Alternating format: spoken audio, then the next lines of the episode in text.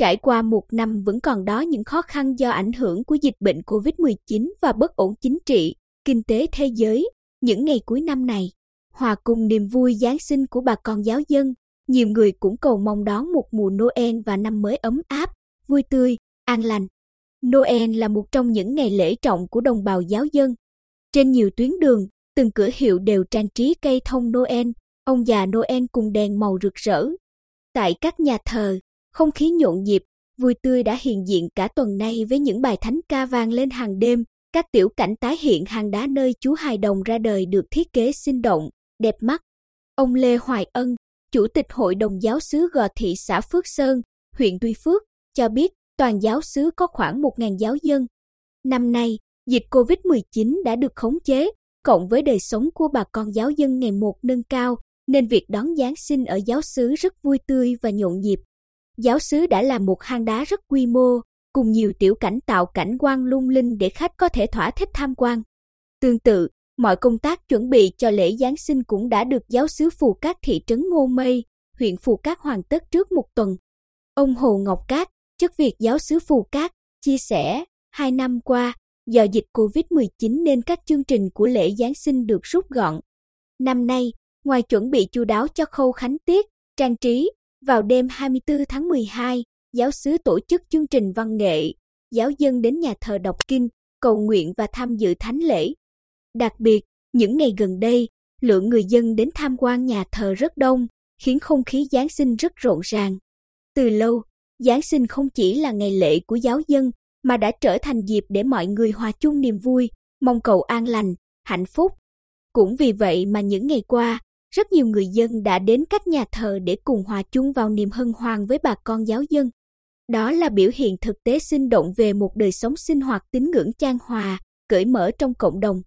Tranh thủ sau giờ làm, hai vợ chồng chị Nguyễn Thị Thanh An ở phường Lê Lợi, thành phố Quy Nhơn dẫn hai con nhỏ đi dạo nhà thờ giáo xứ Chánh tòa Quy Nhơn. Chị An vui vẻ cho biết cả nhà chọn đi buổi chiều vì lúc này nhà thờ ít người, trời cũng đỡ lạnh hơn, vì vui đi dạo và chụp ảnh thoải mái.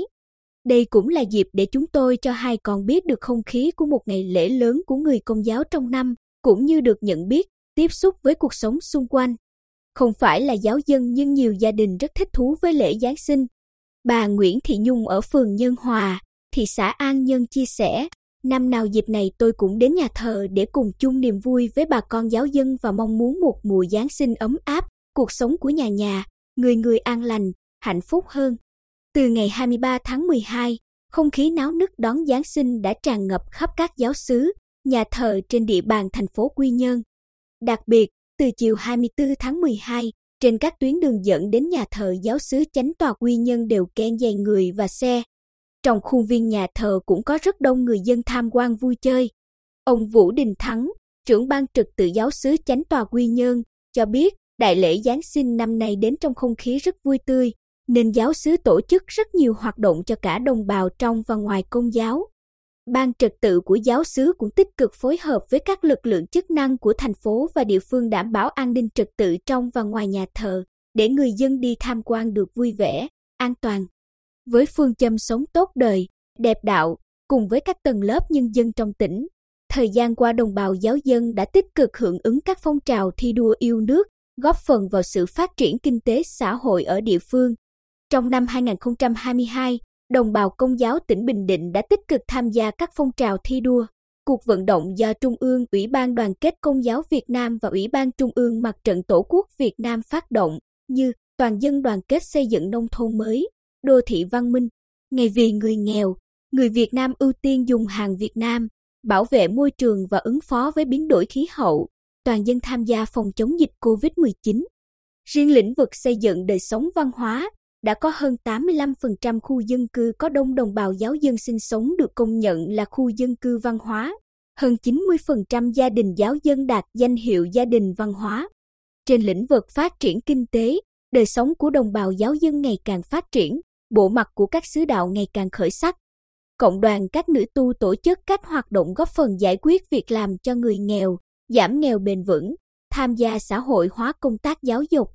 Đặc biệt là tích cực làm công tác nhân đạo từ thiện với nhiều kết quả nổi bật như đóng góp chín trăm năm mươi triệu đồng vào quỹ khuyến học và hỗ trợ học phí cho các em học sinh có hoàn cảnh khó khăn, xây dựng hai căn nhà tình thương, thăm, tặng mười tấn gạo, hàng nghìn suất quà trị giá năm trăm năm mươi triệu đồng cho các trường hợp khó khăn. Trong mùa Giáng sinh năm nay, hầu hết các giáo xứ đều tổ chức các hoạt động thăm, tặng quà các trường hợp khó khăn, không phân biệt lương giáo.